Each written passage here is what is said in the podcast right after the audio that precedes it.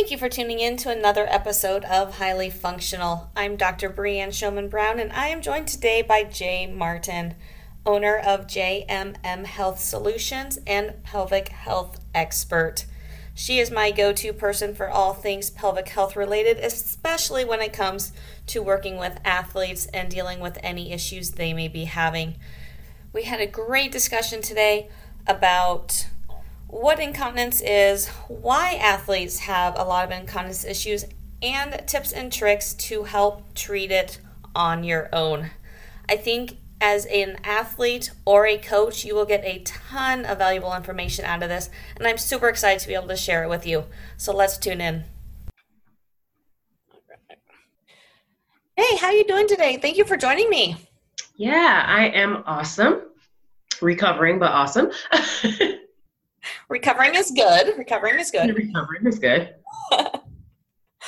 awesome. So, you are what I consider one of the experts in the women's health field, especially when working with athletes.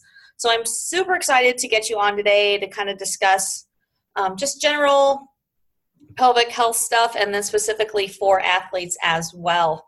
Mm-hmm. So, what I want to dive into first is just in general why do so many women have um, pelvic health issues, specifically um, incontinence or leaking type issues?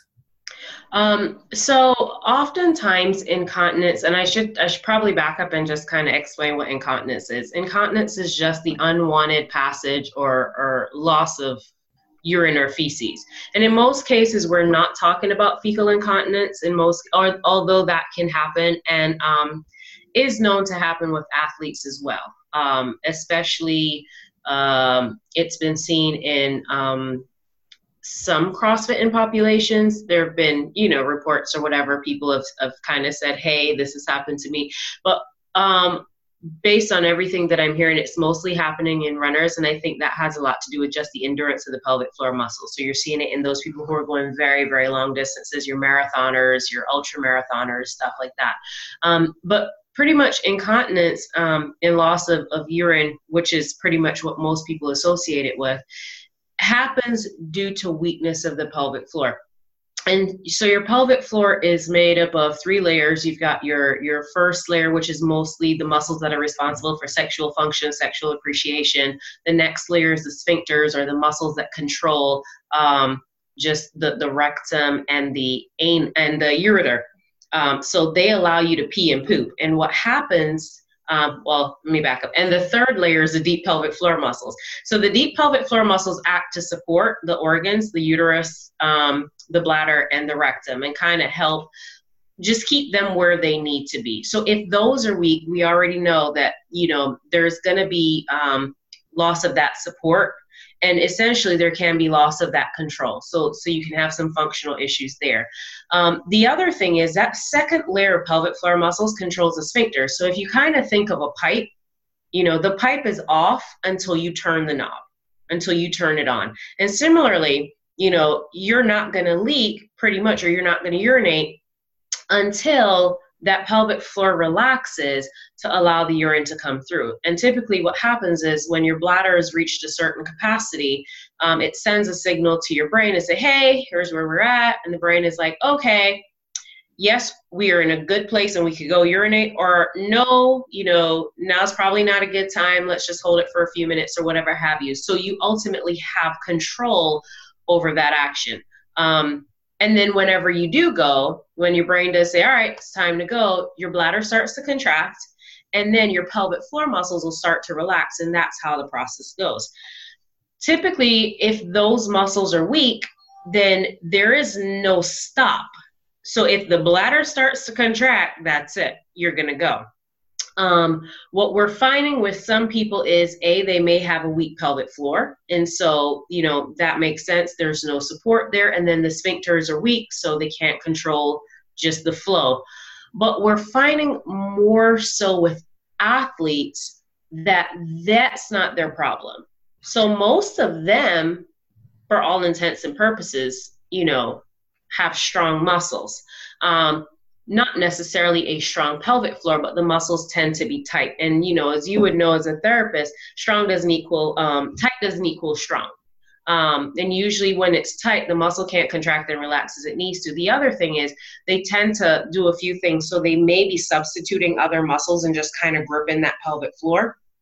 Or um, oftentimes with their activity, because they're gripping or because the muscles are so tight, they tend to fatigue after a while. And and you know the train of thought right now is that once those muscles start to fatigue is when the leaking starts. So we're finding that with more endurance demands that's when you're having those issues. Or with more impact demands. So if you think of um, anything that involves jumping box jumps when people are doing double unders single unders um, or rather double unders and triple unders, they're tending to jump a little bit higher, um, which increases because they're jumping higher. There's more energy, more momentum, tends to be a, a, heavier land and a stronger ground reaction force, especially when they fatigue. Same thing with jump boxes. They get tired, you know, it might start to look a little sloppy, um, but the, the impact tends to be a little bit more and so if you're having that heavy impact on the floor, then that's going to translate to more ground reaction forces coming back at you. And with an already overworked pelvic floor because it's gripping, when that thing fatigues, then it can't sustain or counter those pressures and forces. And so that ultimately leads to leaking. So what we're finding is that with um, with a lot of um, athletes doing high impact sports, um, they're having a lot of um, a lot of leaking. So you think gymnasts, um, trampoline, trampolinist, um, CrossFitters, and then um, even with some of your other sports, though, you're finding, and I think the, this plays in more to the endurance aspect. Swimmers, um, track and field athletes, you know, those types of volleyball players, those types of things basketball players and i don't think that you're probably so the they the last there was a bit of um, research that i read and i think they said probably about 60% of gymnasts leak. Um, but you think they're bounding it's a lot of heavy impact work.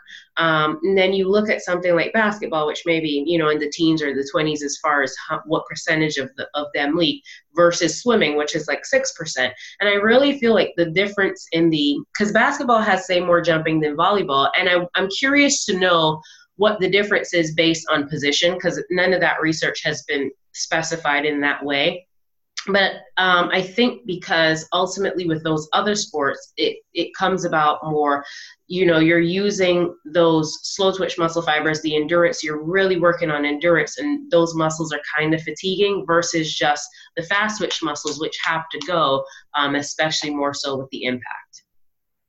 Interesting. Totally makes sense. So if an athlete is having problems with any sort of leakage, what are some kind of tips, tricks, techniques they can do to start working on it or addressing it? Um, few few things that I like to tell people to work on. Um, you want to breathe.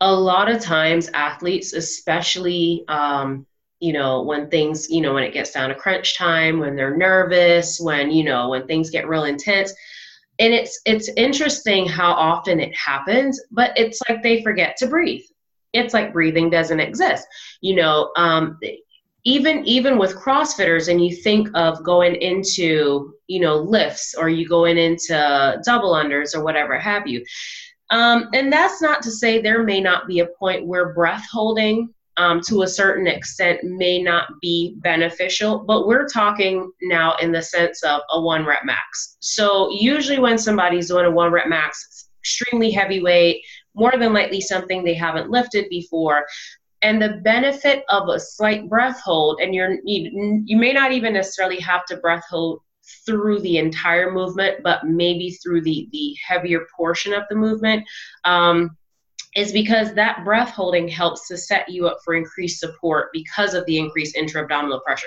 Kind of the same thing with people using belts. They use the belt as a brace um, and it helps to give them that extra support um, as they're doing heavy lifts and whatnot.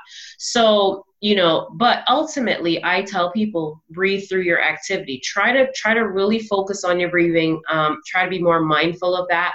Um, when all else fails you know especially with athletes i'm like blow before you go. So on the on the effort portion of whatever it is you're doing if you're doing a jump if you're doing a lift on the primary effort you want to make sure that you're exhaling.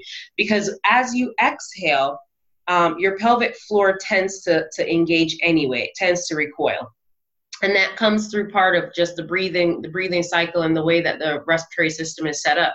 Um, when you inhale your diaphragm is going to descend and you know that it's almost like you think of a syringe. You know you pull the plunger down and there's a vacuum and then air or liquid or whatever comes in. So if you think of your, your diaphragm as a plunger when that descends then the air air comes in the volume increases but as a result of the diaphragm descending then the organs tend to get pushed down. Um, and the pelvic floor reacts or responds to that by descending as well. So it's like this nice rhythmic pattern. And as you breathe out, the diaphragm recoils and goes back up. The organs kind of they're able to go back up, and the pelvic floor is able to, to go back up as well. So you can actually engage your pelvic floor just by having better control of your breath um, and exhaling with activity and exhaling with work. The other thing I would probably mention too is just being more mindful of posturing and positioning, um, specifically with lifting. So, you know, something as simple as, you know, most athletes have heard about the butt wink with squatting. Um, and one of the, the things that I'll have people do is try to tuck their pelvis under so their butt's not out, so it makes them look like they have a really flat butt, and then try to squat. And what you realize is, one, your hips naturally kind of want to go into that internal rotation, so your knees want to kiss. And then two, you can't really get very far.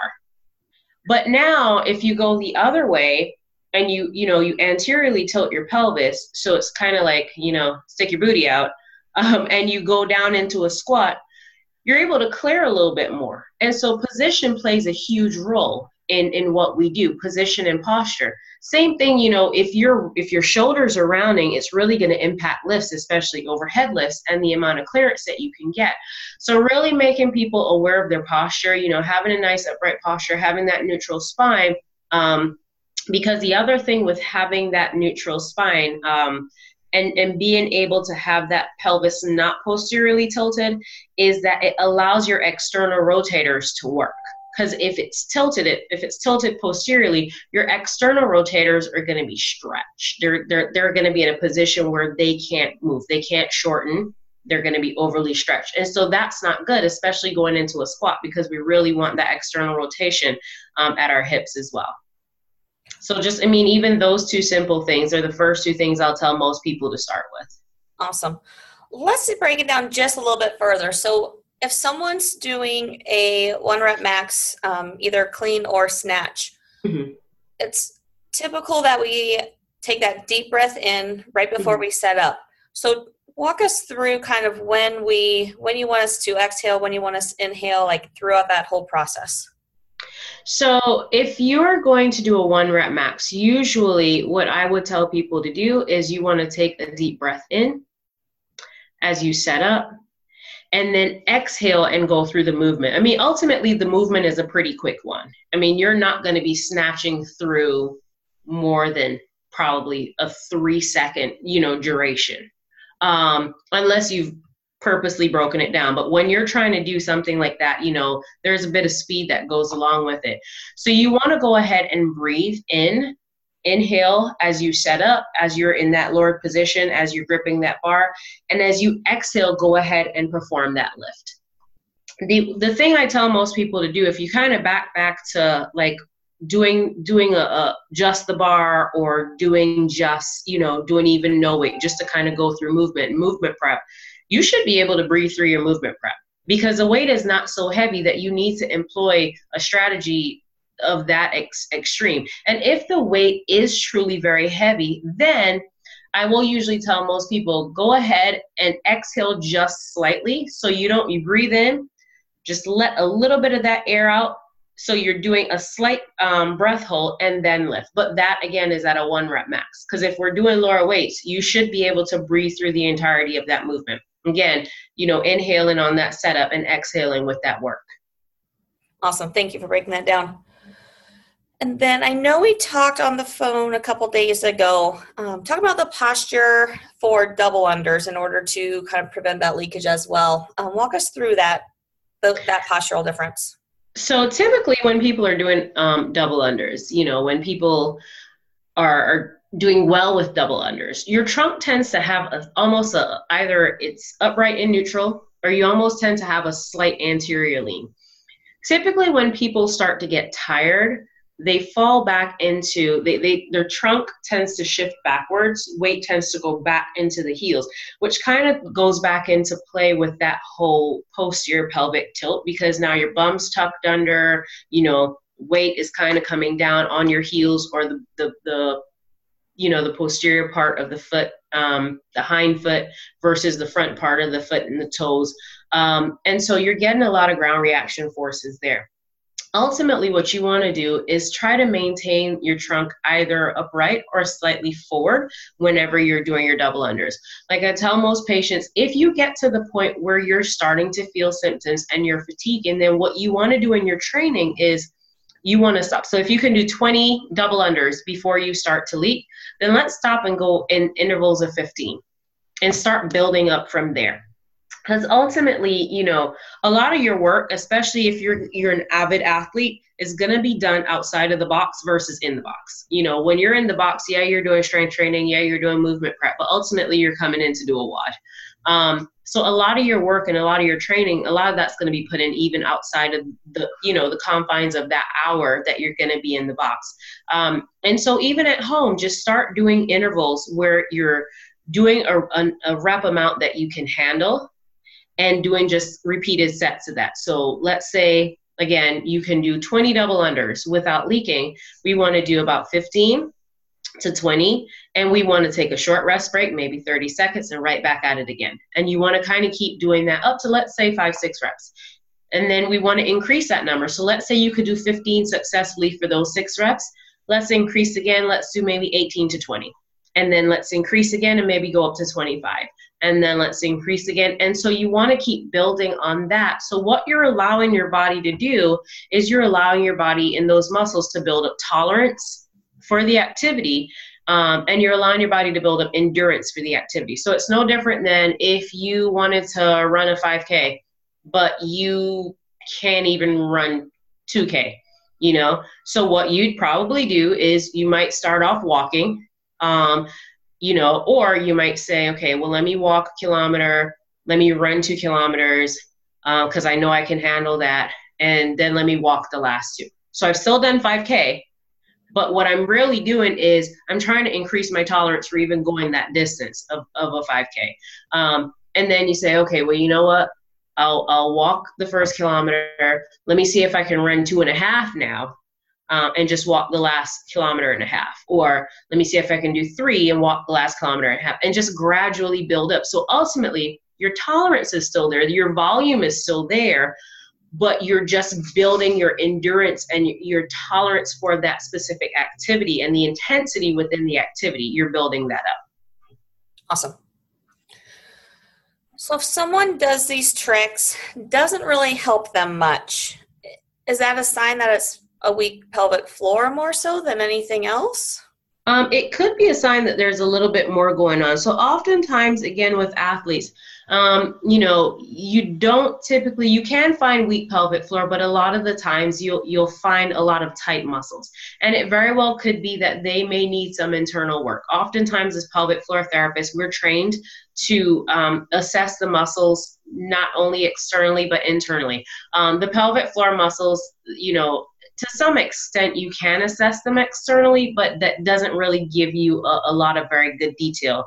Um, and so when we're um, checking for things like trigger points, muscle tightness, uh, coordination, endurance, the, just the ability to engage those muscles, we definitely want to go internally. The same thing with your um, some of those hip muscles.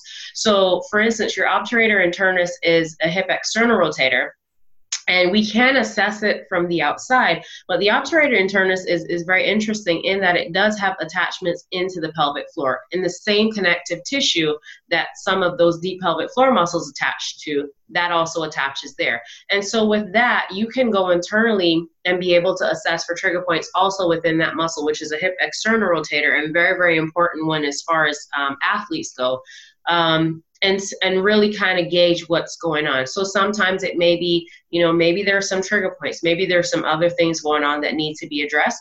Um, or you know maybe it's just a coordination issue and maybe they may just need a little bit more one-on-one to kind of work through some of the the other things that they may have going on cool because essentially you know when you think about it muscles are muscles and so those mm-hmm. trigger points shut a muscle down so if you have any of those in that area it's going to essentially do the same thing as any other muscle. Yeah. And, and like I usually tell people, you know, oftentimes, especially even in conversations with people about pelvic therapy and, and what, you know, what do you do? I'm like, you know, if you hurt your bicep, you're working out, you're an athlete, you hurt your bicep, you know, you can see your bicep when you bend your elbow um, in straighten your elbow. You can see that the muscle action. And if there's something going on, you can address that.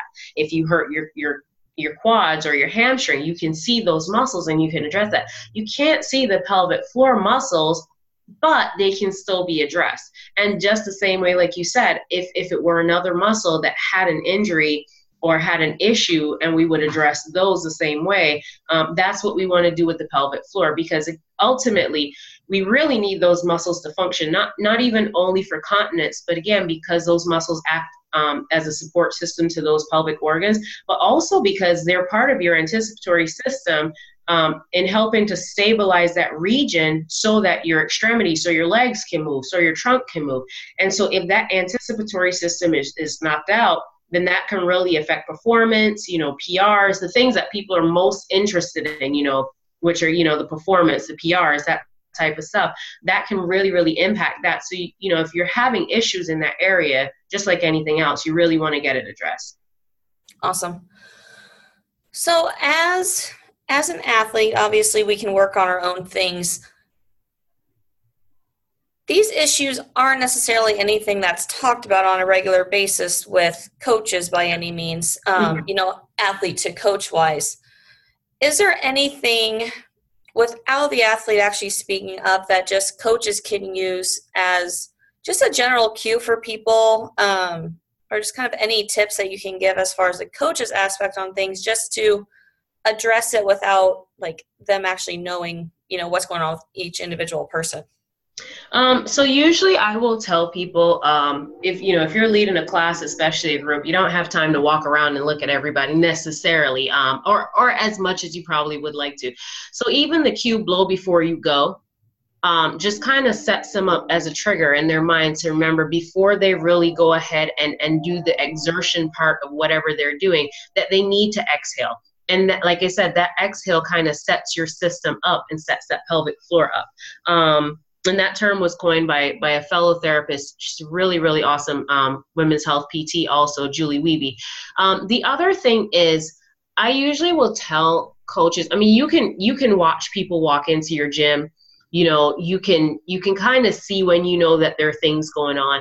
But a lot of times a lot of injuries will mimic um, and i'll send you the infographic for your listeners as well a lot of um, injuries will mimic just regular orthopedic things. So, you know, you're having groin pain. Well, your adductors have a common attachment point um, similar to the pelvic floor muscles in that they attach onto the pubic bone. Well, you're going to have pain in there. And, and, you know, if you're having pain, either pelvic pain can refer to the region of, of the groin, or you may truly be having some groin pain if you're having, um, if you're having like some, you know, bursitis type pain, again, the obturator internus wraps around and has attachments on that greater trochanter.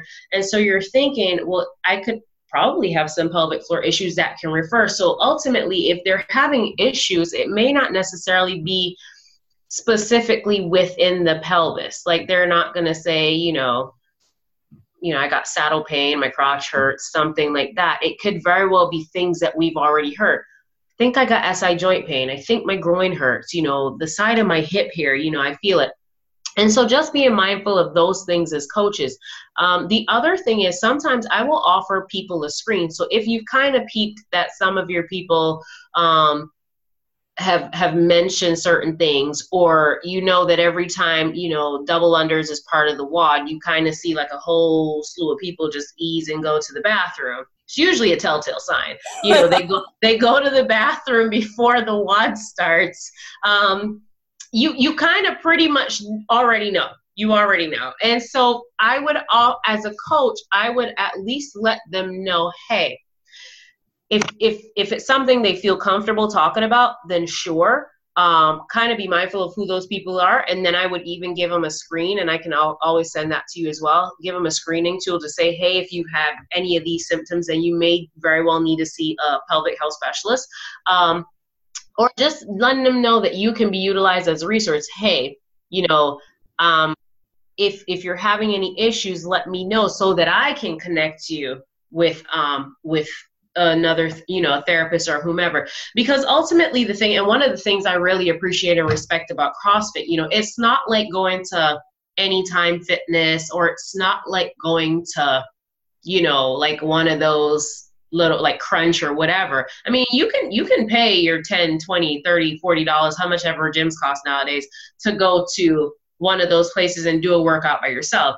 But the beauty of crossfit is in that community so people will pay the extra because they can do the workouts by themselves but people pay the extra for that community and they pay the extra and and and then the the the programming is beautiful, but they pay the extra for those things. And so part of that community is really utilizing that community aspect to say, hey, if there's something wrong with my people, let me see what I can do for them. And I think that that CrossFit more so than other gyms, coaches are poised to be able to do that um, because of that community aspect. Yeah, definitely. That makes sense. So, if someone has more questions about all this, coach or athlete, how can they find you or reach out to you? So, I am on Facebook at JMM Health Solutions. Um, that's my page. And on Instagram at JMM Health Solutions. Or they can email me info at jmmhealthsolutions.com. And awesome. usually, you know, all my contact information is on Facebook and on Instagram so they can call, they can email, they can direct message, all that stuff. Awesome. Thank you so much for that. Any last final thoughts that you want to kind of just pinpoint? Um, j- just to say that I'm glad that we we're at least having the conversation and having it more often. I think you know one of the most disheartening things, especially for athletes, is a lot of athletes actually leave the sport because of issues. Um, and and and there's been research that has shown that. And so it's sad when you have um, because if you look at most athletes they're passionate about what they do.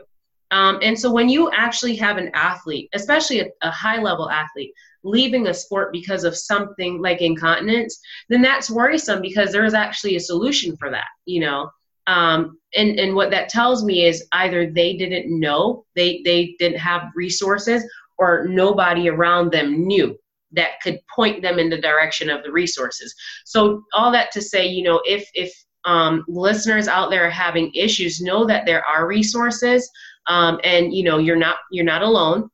The other thing is common is not normal. So just because your auntie, your sister, your grandma, your mom, and whoever else has leaked and has told you, oh yeah, I've done that. Um, it does not mean that it's normal. It's common and it, it may happen to a lot of people for, you know, any number of reasons. However, it is not normal because a normally functioning pelvic floor, um, with that, you wouldn't be leaking.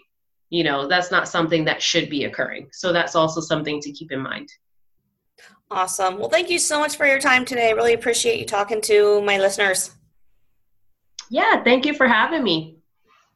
That concludes this episode of Highly Functional. I truly appreciate the time you spend to listen to myself and my colleagues share with you how to become highly functional individuals and how to be highly functional individuals. If you learned great information from this, I would love for you to share it with your friends and help them become highly functioning individuals as well. Until next time, go out and be highly functional.